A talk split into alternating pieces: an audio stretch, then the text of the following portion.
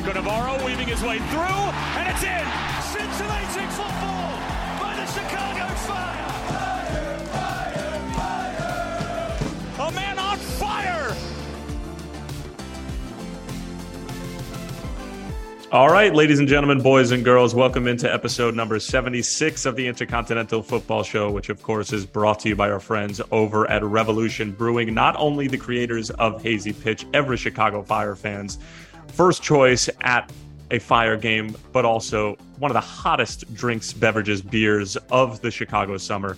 Freedom Lemonade has a shandy taste, but an actual beer with that lemony, zesty kick. It is absolutely sensational. Available everywhere in Chicago. Go get it if you have the opportunity. I am joined by none other than Arlo White and Emmett McConnell. Arlo is fresh off of another Cubs game in which he saw a proper pitcher's duel.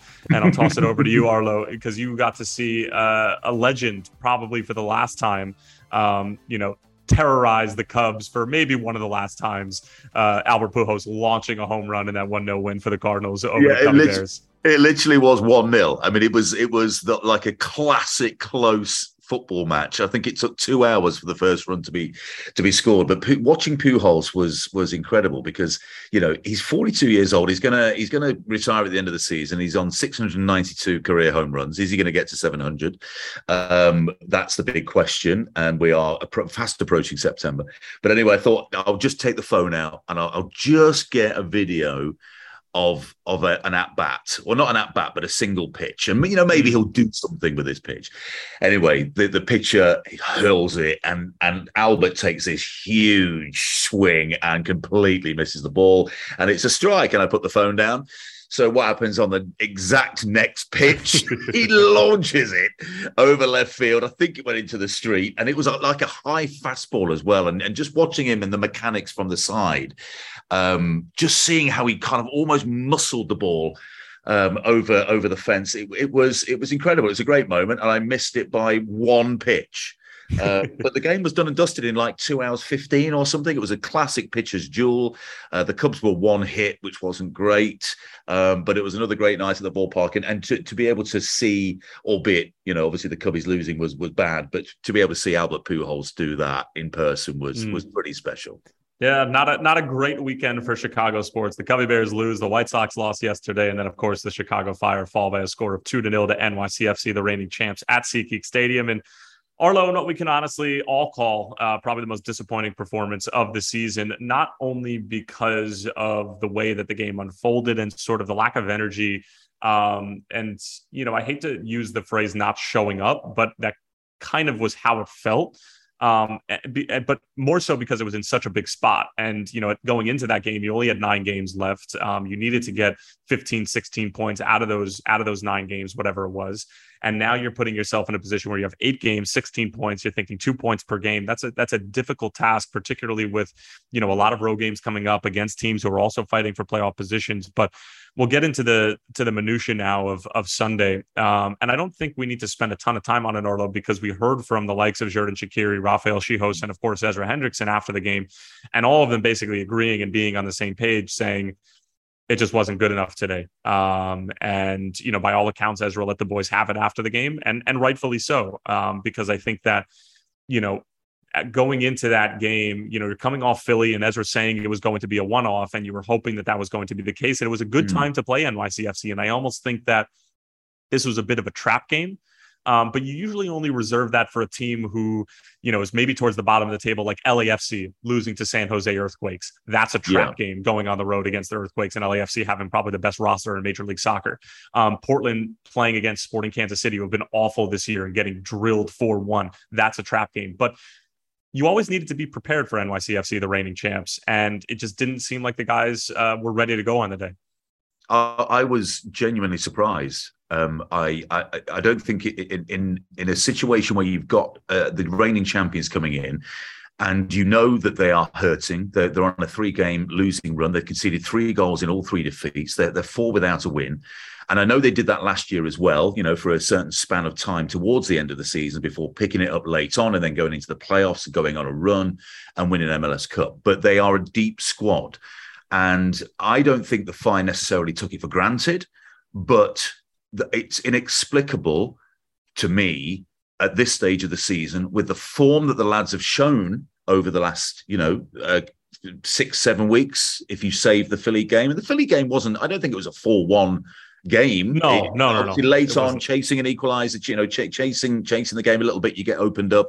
I understand that. And the Eastern Conference leaders and one of the best teams in Major League Soccer sort of took the Fire apart late on. But so it surprised me that the Fire came out with such a lack of intensity, because we have seen really fast starts of late, Tyler, haven't we? Even the Columbus defeat, mm-hmm. which was, at the time, it seemed almost terminal in terms of the playoff hopes. Even the first half there was absolutely brilliant. The first half against Seattle, fantastic. The first half against Toronto, brilliant. The first half at Charlotte, first half at Vancouver, really, really good.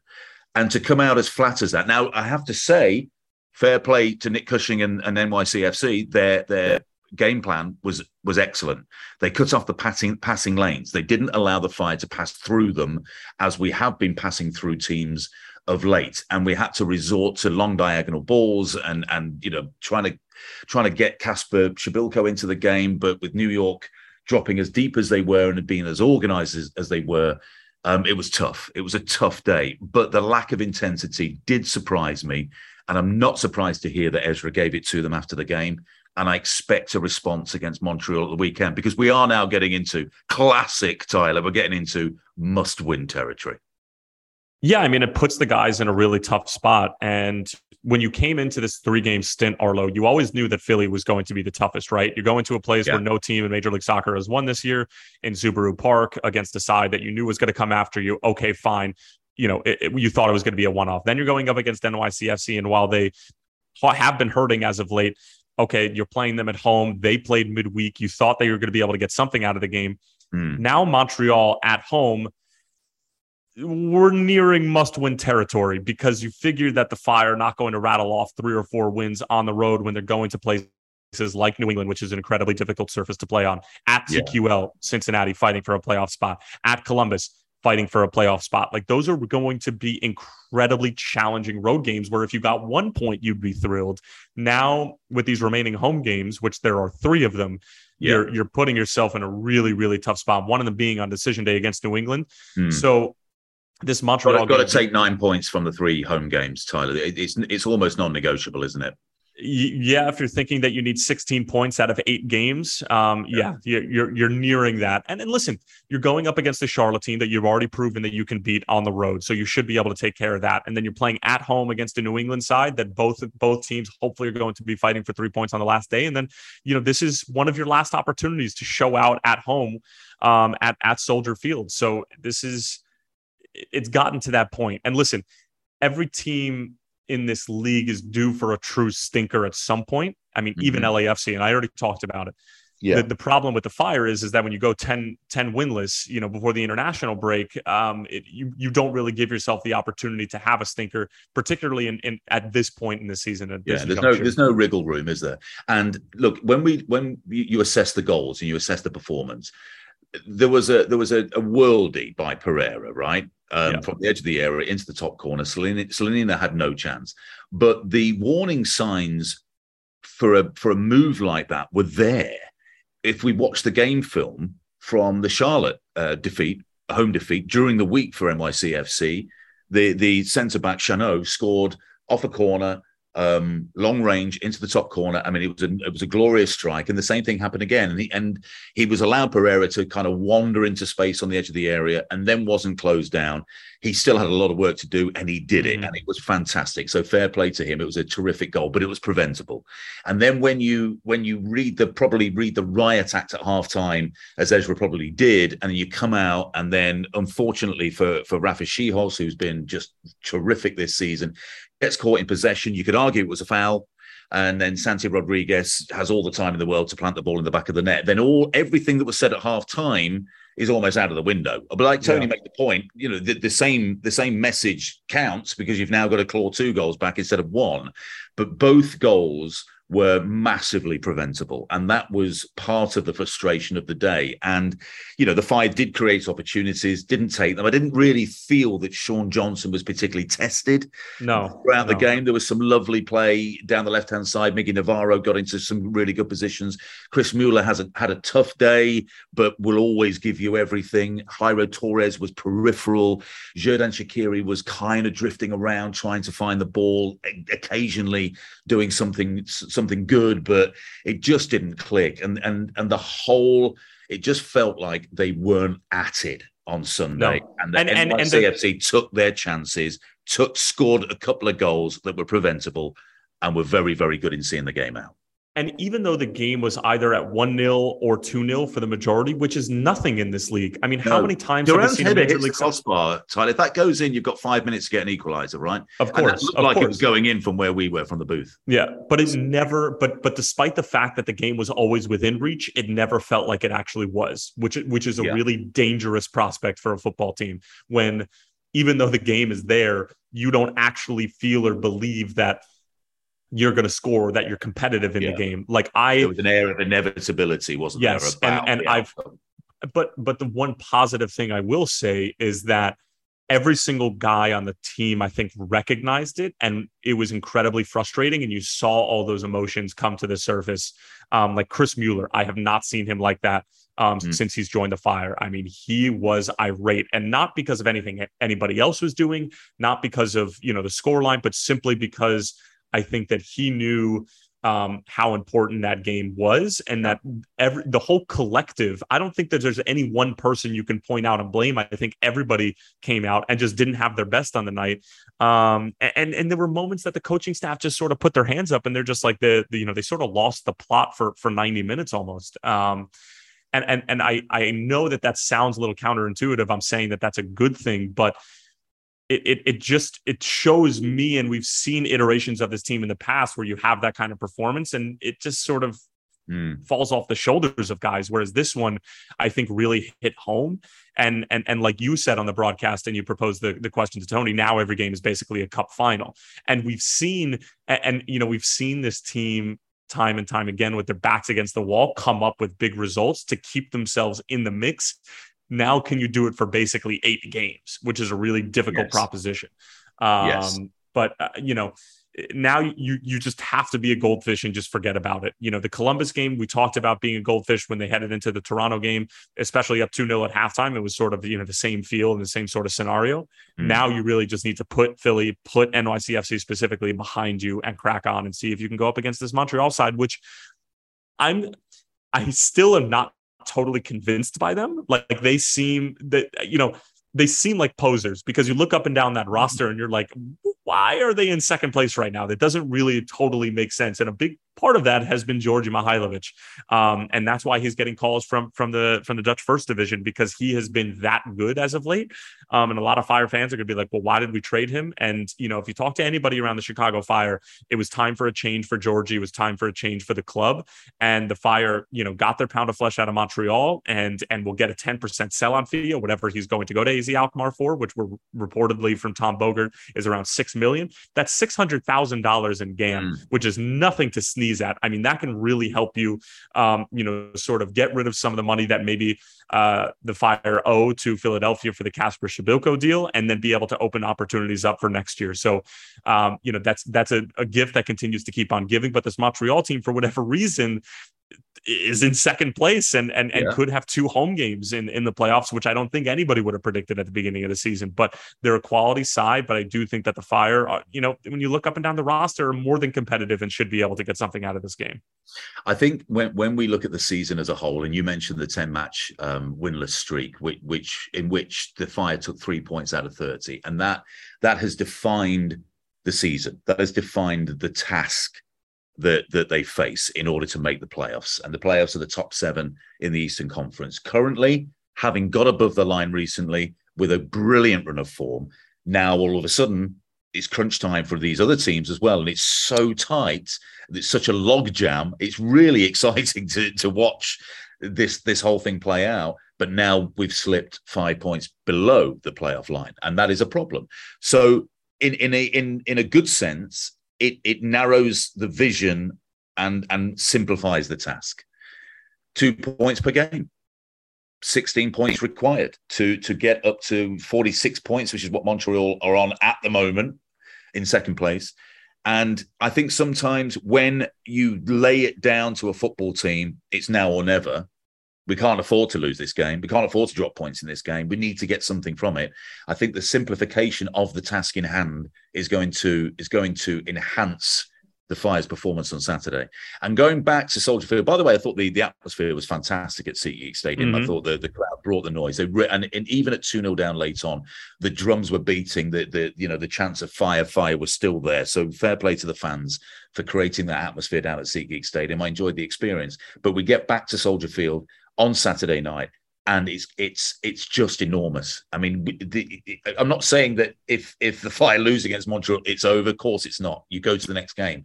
But 3 points against Montreal on Saturday night would be absolutely massive. And if we can get lots of people through the turnstiles, sell lots of tickets, really get behind the lads and really create that sort of atmosphere that turns Soldier Field into the fortress that it's become. You know, it's already become this great venue recently for the Fire to collect points. Then I think Saturday night could be something quite special. Yeah, and this Montreal team are unbeaten in their last seven. There's 5 wins littered throughout those 7 games as well, and they're coming off of a 4-0 drubbing of the New England Revolution, who are, you know, fighting for their playoff lives. And this Montreal team, you know, they simply have, as of late, been beating teams that they need to beat. You know, when you're thinking about Toronto, when you're thinking about Houston, you know, they had a 2-1 win over DC. They beat Toronto again. Like, they simply take care of the teams that they know that they need to take care of. And I think that maybe the Fire can catch them in maybe a trap game for Montreal, because, yeah, you know, this league is built on parity, and rosters, you know, have all these mechanisms of TAM and GAM and WHAM, and to be able to level everything out. And I think that Montreal are set to be leveled out at some point, and hopefully the Fire can do that. And not for nothing, you know, driving through SeatGeek with you and Tony while we were coming into the game 2.5 hours before kickoff, parking lot was already full. Oh yeah. Like, people want to get there early. I was about to drop you guys off at the entrance to the gate and be like, "Screw you guys! I want to go drink and hang out with the fans," because the tailgate looked awesome. And I know that there were a lot of, you know, the majority of people on social media were talking about how the atmosphere was great, and, you know, SeatGeek. You know, the sentiment from all Fire fans and even employees is, if we could just pick up SeatGeek and drop it somewhere in the city, I feel like that would be the best thing. That would be the best thing for everyone. But get there early, first of all, because there's a lot of other people that are there early. You're going to avoid the traffic, and it's a great time. There's people kicking the ball around in the parking lot. You know, drinks are being had, barbecues are going on. It is a really, really cool atmosphere, you know, at SeatGeek before a game. So for the next 2 games, which are September 10th and, of course, Decision Day, get to SeatGeek early, get to Bridgeview early. I know it's difficult to get out there, but make a day out of it. And I think that really you're going to be rewarded with an excellent atmosphere and a great experience. And so all I can say is, you know, kudos to all the fans who are able to make their way out there. You know, obviously the boys want to try to give you a better performance next time around on September 10th against Inter Miami. But, you know, heading into this Montreal game, you just cannot say enough about how important it is and how important the atmosphere is going to be brought from you all at Soldier Field on Saturday. But otherwise, I like a situation like this, Tyler. I like a situation like this, because, I mean, as a commentator, it's a dream come true. I mean, you call it as a cup final. It, absolutely. And it has that feel. And I can't, you know, emphasize enough how important these 3 points are, because it's not over if you don't get them. But my goodness, 3 points will enhance your chances of keeping it going and keeping the playoff surge alive and the dreams alive. And you never know what will happen if you can just get above the line. You never know in this league what will happen in the postseason. If you get lucky, if you get on a roll, if the other team has injury, whatever, you can advance, and then all of a sudden you get momentum, and who knows what will happen. I'm not saying the Chicago Fire are the best team in Major League Soccer right now. I think you finish where you deserve to finish. I think we are much better than where we are currently, and I'd like to see us get into that playoff picture and see and test ourselves against the best in the league in a do or die situation. But these are moments in seasons. I'm talking about Montreal on Saturday. These are moments in seasons where You do or you don't. And the moment has to be seized. And it's an event on Saturday. And I'm excited by the prospect of what we're going to see. And if the Fire, and there's no doubt that Ezra and the lads will notice and grasp the importance of there's going to be a response. There has to be. I mean, it's only human nature. It's only human nature. And there's two proof of concepts for this. The first one being the Fire against NYCFC at SeatGeek last year. They come into Bridgeview, and the Fire are the better team for the entirety of the 90 minutes. And that's less than 2 months prior to NYCFC winning MLS Cup. Any Fire fan who left the Bridgeview that night and was saying to themselves, you know, something that NYCFC team can make a run in MLS Cup playoffs. Bull.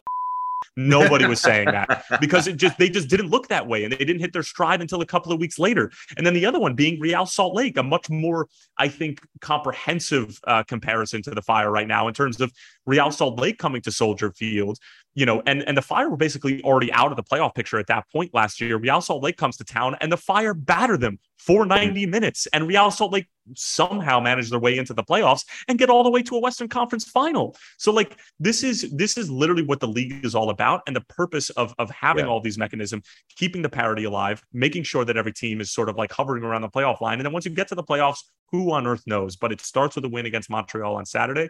And then the game again is on Saturday. There was a time change, or there was a day change. If you were thinking that the game is still on Sunday, please go check online, ChicagoFireFC.com/tickets. The game is on Saturday. I repeat, the game is on Saturday. I mean, even myself, I was like prepping my week and I'm like, okay, game on Sunday. And then I had to remind myself that it was on Saturday. So I just want to make sure.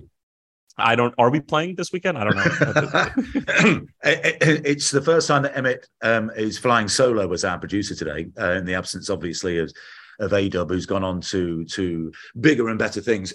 Emmett, have you found the bleep button yet? Have you found the Intercontinental Football Show bleep button? Because you now need it. You're going to need to. Yeah, I'm giving you more word. Yeah, I was just thinking about that. Is this an expletive free zone over here on the Intercontinental Football Show? And I enjoy the bleep. I think it adds more dramatic effect. Like whenever, like remember watching The Office, anytime there was an F-bomb dropped in The Office with the bleep from Michael Scott or from Jim or something like that, it always felt more because it was it was bleeped out, right? And you were making a great point, and you emphasized it very, very well, and it got me fired up. You don't expect it out of clean-cut Tyler Terrans. You think he's going to be a nice clean-cut, and then bam. Oh, clean-cut Tyler Terrans. Well, you know, like I think most... Emmett. My goodness. I think most Fire fans know that clean-cut Tyler Terrans is sort of an oxymoron. And anybody who saw that video of me with my backwards hat and Jacob DeGrom jersey on when we went out to go throw out the first pitch, or when you wanted to go throw out the first pitch at Wrigley Field. By the way, I watched the guy doing the first pitch yesterday, and bearing in mind that, you know, I've done it twice, and the first one didn't bounce, the second one did, just in front of the Cubs mascot. This guy came out, young fella, and he was hamming it up. He was overplaying his role. He was geeing up the crowd. He did the big sort of wind up for the pitch. And it was the most pathetic attempt at a baseball pitch I've ever seen. It bounced 3 times before reaching the catcher, and the crowd booed him roundly because he'd given it the big up. He'd given it the massive sort of, you know, and I'm thinking he's going to throw some heat here. This guy can play ball. And it was pathetic. It was like a bird being shot out of the sky and just landing halfway to the pitcher, to the catcher, and the poor guy. But obviously he was a content creator, so he's obviously creating content while he was on the mound, and it was a sorry sight. So I feel slightly better about my effort now after that. I'm glad that somebody else's misery helps you sleep at night. Emmett, how does it feel as the Philadelphia Union and as a supporter of the Union that you have officially reclaimed the capital of the United States, given the fact that you beat DC United 13-0 over 2 games this year? Wow. Yeah, you know, Tyler, the Philadelphia Union, I think it's safe to say, are really only good at beating teams at the bottom of the table. You know, the undesirable teams, you know, won't make the playoffs, like DC United, New York City FC. No, the Chicago Fire did beat Philadelphia. I'm talking about teams that they clean sweep. The 2 teams they've clean sweep, New York City FC and DC United. So there's some correlation there. I can't quite put my finger on it. So Jim Curtin, greater than Wayne Rooney, I think is what sort of, we're gathering out of all of this. Although Wayne wasn't there for the 7-0 loss. That was right before Wayne got there. But anyway, outside of that, this was a wild MLS weekend. Goals everywhere. Nashville beating Dallas 4-0 after Dallas had beaten Philadelphia Union midweek and putting an end to their unbeaten streak. Sporting Kansas City, as we talked about, 4-1 over Portland. LAFC lose on the road in San Jose 2-1. Minnesota with a big win at home. The Sounders in the Galaxy was really interesting. That game was proper drunk. Proper drunk. I mean, the Seattle Sounders, and I have a history with that team. They came into the league in 2009, and they've never missed the playoffs. It's been an extraordinary run. But as it stands, they are a point outside of the playoffs with how many games they've got. They've got 8 games remaining. So there's plenty of time to get into that playoff spot. But the 7th place team are the LA Galaxy. And I used to, when I was the voice of the Sounders, we'd go down to what was then the Home Depot Center, and they get drilled every time by Bruce Arena's LA Galaxy. And they were 2-0 down, were they? They got back to 3-2, or maybe it was goal for goal. And LA pulled it round in stoppage time. It was a heartbreaker for the Sounders. So, but 3-3, I mean, this league is throwing up just some ridiculous scorelines, and you never know going into any game what is going to happen. And I think it's at the moment, the Premier League obviously is throwing up some pretty decent games at the start of the season and some great storylines. But when it comes to absolute chaos, I don't think MLS is matched anywhere in the world. No. It's built on chaos. It's built for chaos. Yeah. It should be called Major League Chaos, because that's simple. Like, I feel like Don Garber sort of is like, rubbing his hands together every time there's a game like Seattle and LA. He's like, this is what it should look like every time. Yeah. Oh boy, Emmett, you want to throw in any more Philadelphia Union banter at all, or are you done for the day? No, I'm trying to turn my life around, become more of a Chicago Fire fan. This is a Fire podcast after all. So, I'm trying to, I spent a year in Chicago trying to get back to the roots there and bring a little bit more fire in my life. Yeah. Well, you can remember, nobody's asking you to denounce your Philadelphia Union supportership. I mean, it was fun with A-Dub because, him being from upstate New York, not really attached to an MLS team, and then living in the DC area. I don't know if anybody that man had for DC United. Loathes DC United. It was really fun. It was a lot of fun. So if you want to choose a team to loathe on that level, Emmett, then we're all ears. But that was the best thing that Emmett A-Dub brought to the table. It's hard to loathe a team like DC. You pity them. You don't loathe them, right? It's tough. Emma, it's wonderful to have you on board, but I do wish that A-Dub had lasted one more show, just to be able to talk about Leeds 3, Chelsea 0, and the dominance of Aronson, of Major League Soccer. Basically, it was Major League Soccer 3, Chelsea 0, wasn't it?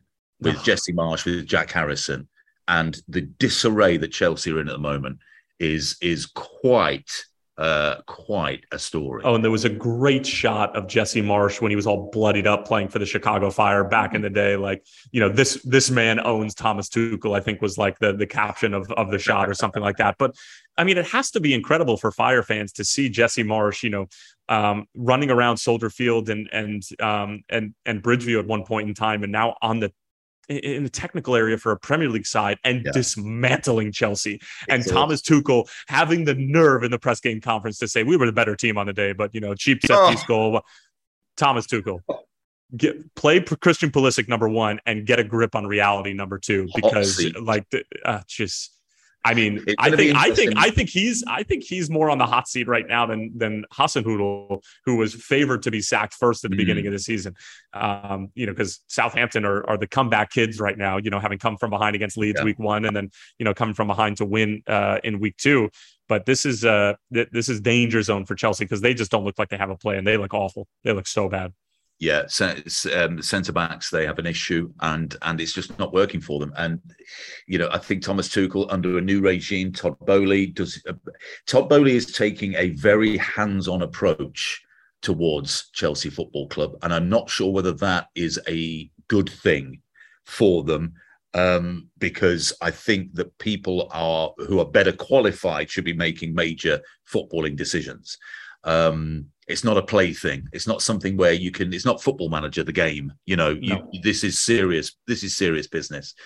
And I'm sure he knows, and I'm sure he's employing people to give him decent information. But you wonder if he feels that Thomas Tuchel is his guy, and subsequently, if he were to make a decision to fire Thomas Tuchel, does he have enough knowledge and know-how to appoint a decent successor? So I think Chelsea, if things have calmed down in terms of the Abramovich sale and the abruptness of it, and they've got a new owner and he's willing to spend money, and that's all very good, but is there the depth of footballing knowledge in the absence of Maria Granitskaya and Petr Cech, who were relieved of their duties? Is there a depth of football knowledge going forward to make the right decisions to get that team back in contention? I think the jury's out on that right now. Jury's out, but, you know, he does have a coach waiting in the wing in Sean Dyche, so your coach is available if you want him. I think Dyche needs a proper payroll, and to be able to get, he needs the opportunity to coach a Big Six club to really see what he can do. Yeah, let's see how far Koulibaly can kick the ball, and that would be interesting. Can Koulibaly is still running circles rent-free in Koulibaly's head. I mean, that man was tortured by the Medford Messi, a kid from southern New Jersey, just terrorizing Koulibaly, awesome, making that price tag look obscene, absolutely obscene. Anyway, that's going to do it for episode number 76 of the Intercontinental Football Show, brought to you by Revolution Brewing. For Arlo White and Emmett McConnell, Tyler Terrence saying so long for now. We will talk to you next week. Vamos Fire. Go get your tickets at chicagofirefc.com/tickets for the game against Montreal. They're all 7 p.m. Saturday. Point. Come on. That's right. In your thousands. We'll see you on WGN and CF97 Live if you're not at Soldier Field. But why wouldn't you be there? Have a great week, everyone.